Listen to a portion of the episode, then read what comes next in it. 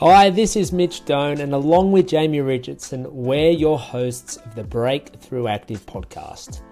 We aim to deep dive into health and fitness that will help bring you a better understanding of topics that are of interest to you and can help you on your own journey. If you are enjoying the episodes, we'd love for you to leave us a rating on the platform you listen to your podcasts. Enough from me, sit back, relax, and enjoy the episode.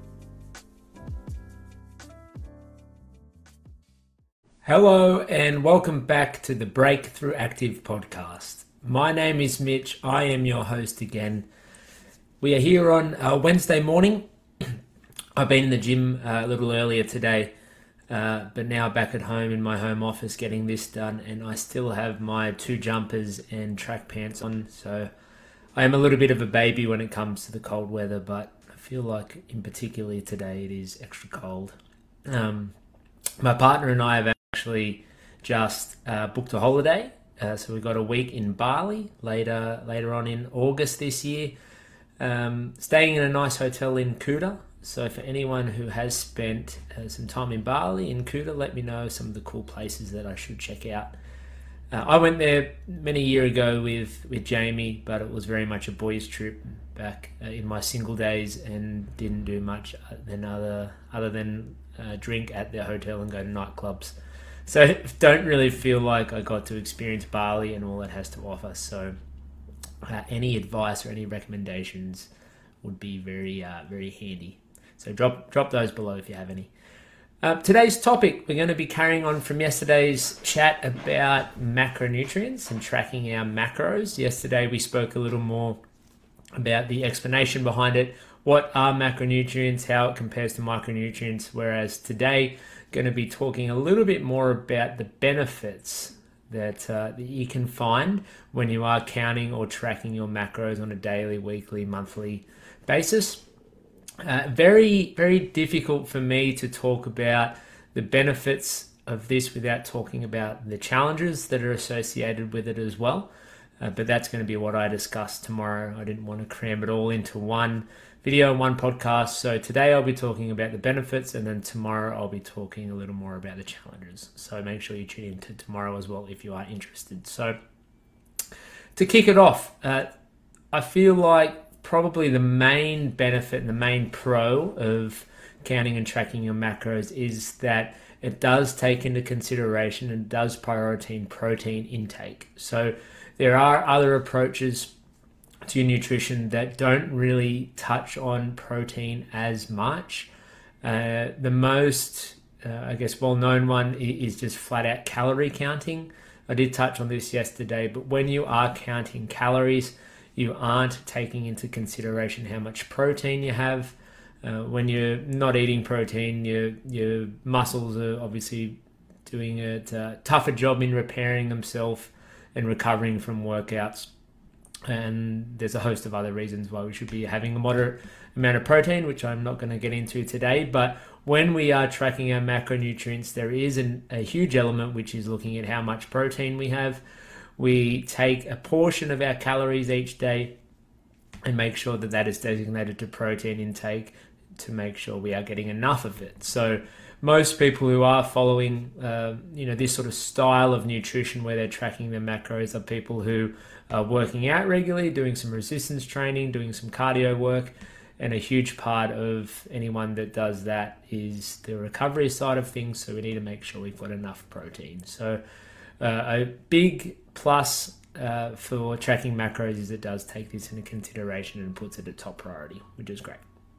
Uh, second one, it's going to help fat loss and muscle building. So most most nutrition plans and most nutrition approaches do look at weight loss, uh, as they do uh, typically uh, put you in a position where you are in a caloric deficit, meaning that you are eating less calories than your body is body is expending on a day to day basis, which means that science shows that you are going to be losing weight. But a big part of this is we want to make sure that we are losing body fat and not just losing weight. Um, and on top of losing body fat, we are wanting to maintain and then hopefully even start to build some of that lean muscle tissue and that lean muscle as well. So, when we are counting our macros, like I just touched on earlier, we are looking at the protein intake. A big part of what we are consuming, or you know, a substantial amount um, of, of what we are consuming will be protein. Uh, obviously, that is going to be a little bit different for everyone in terms of the percentages. But when we are eating a good amount of protein and we are manipulating our, our numbers in terms of our carbohydrates, fats, and protein intake, which is based around our daily caloric needs, it is going to lend itself to, to be very helpful for fat loss and not just weight loss, as well as starting and hoping to build a little bit of lean muscle there too. Uh, number three, it takes the guesswork out of it. So I think this is a really important point to discuss as well because there are times when people feel as though that they are following a plan and they're following a certain diet, but they aren't getting results and they don't know why. And there are times when this same person, they're just not really completely understanding what they are following and what they are doing because there are no really strict guidelines on what they're needing to follow. So that can be a bit of a pro and con. So I will discuss that uh, more tomorrow as well. But it does take the guesswork out of it when it comes to what you should be eating, how much you should be eating, because you are tracking calories, you are tracking your macronutrients all the way down to, to the gram or, or you know at least to 10 or, or 50 grams. Um, sorry, 10 or 50 calories perhaps will probably be the, the leeway there. But in terms of your fats, your proteins, and your carbohydrates, uh, you know, we are pretty set with what we're needing to hit there. So it takes any guesswork out of it. So there, there shouldn't really be that much uncertainty when you are doing it for sort of weeks at a time or months at a time in terms of if it's working or not. If it is working and you're getting the progress you want, that means that the numbers that you are following um, are pretty suitable for you. And obviously, you are adhering to that plan and tracking everything the right way, and it is very accurate. If it's not working, it means that you aren't perhaps following the right plan in terms of the, the amount of calories, proteins, fats, carbs you should be having, or you're just entering things wrong. But we are looking at, at numbers and, and basic maths and equations, so it does eliminate any of that uncertainty and that guesswork that some of the other diets may have because it is very black and white if you are doing it correctly.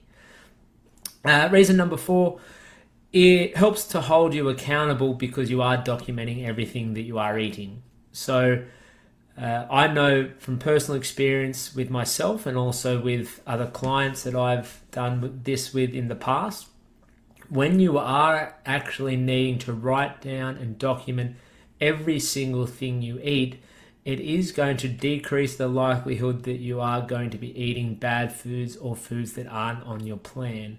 There is something about admitting and owning up and having to physically write down or type in what you're eating, how much of it you're eating, uh, and then knowing that when you're doing that, when you're writing it in, and knowing you're going to have to write it in, um, is perhaps not the the best thing that you should be doing for your goals and your strategy.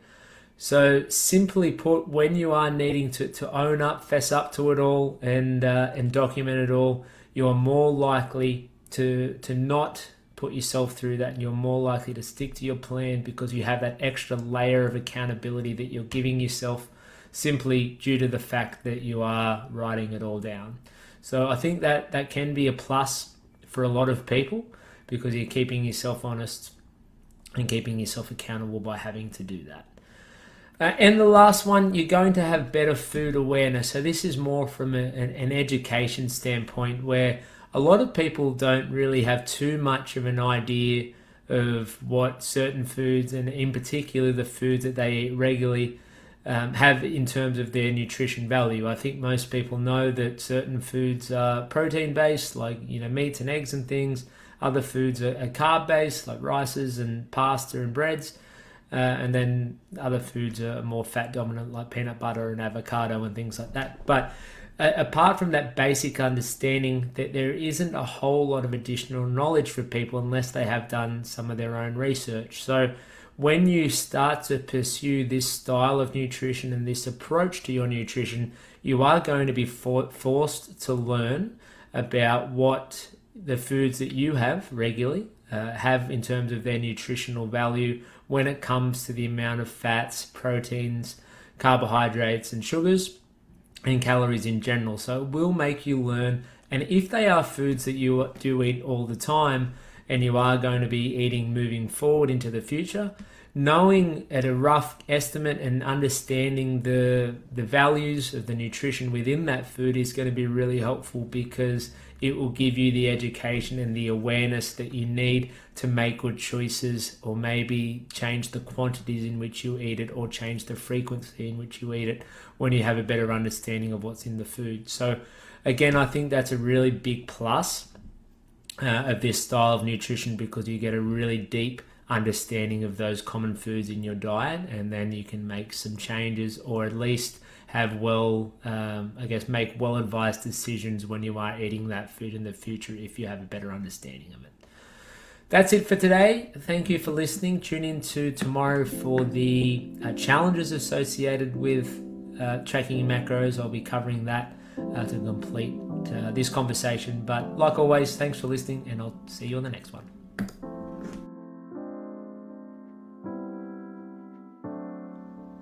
Thank you for listening. I hope you enjoyed the episode. If there is a topic you'd like us to discuss that we haven't already, please make sure you reach out in Facebook Messenger and we'll do our best to cover it in the upcoming episodes. For those of you enjoying the podcast, we'd love for you to like, subscribe, and leave us a rating. It really helps us grow and spread the good word. Hoping you're all having a great day, and we'll be sure to see you on the next one.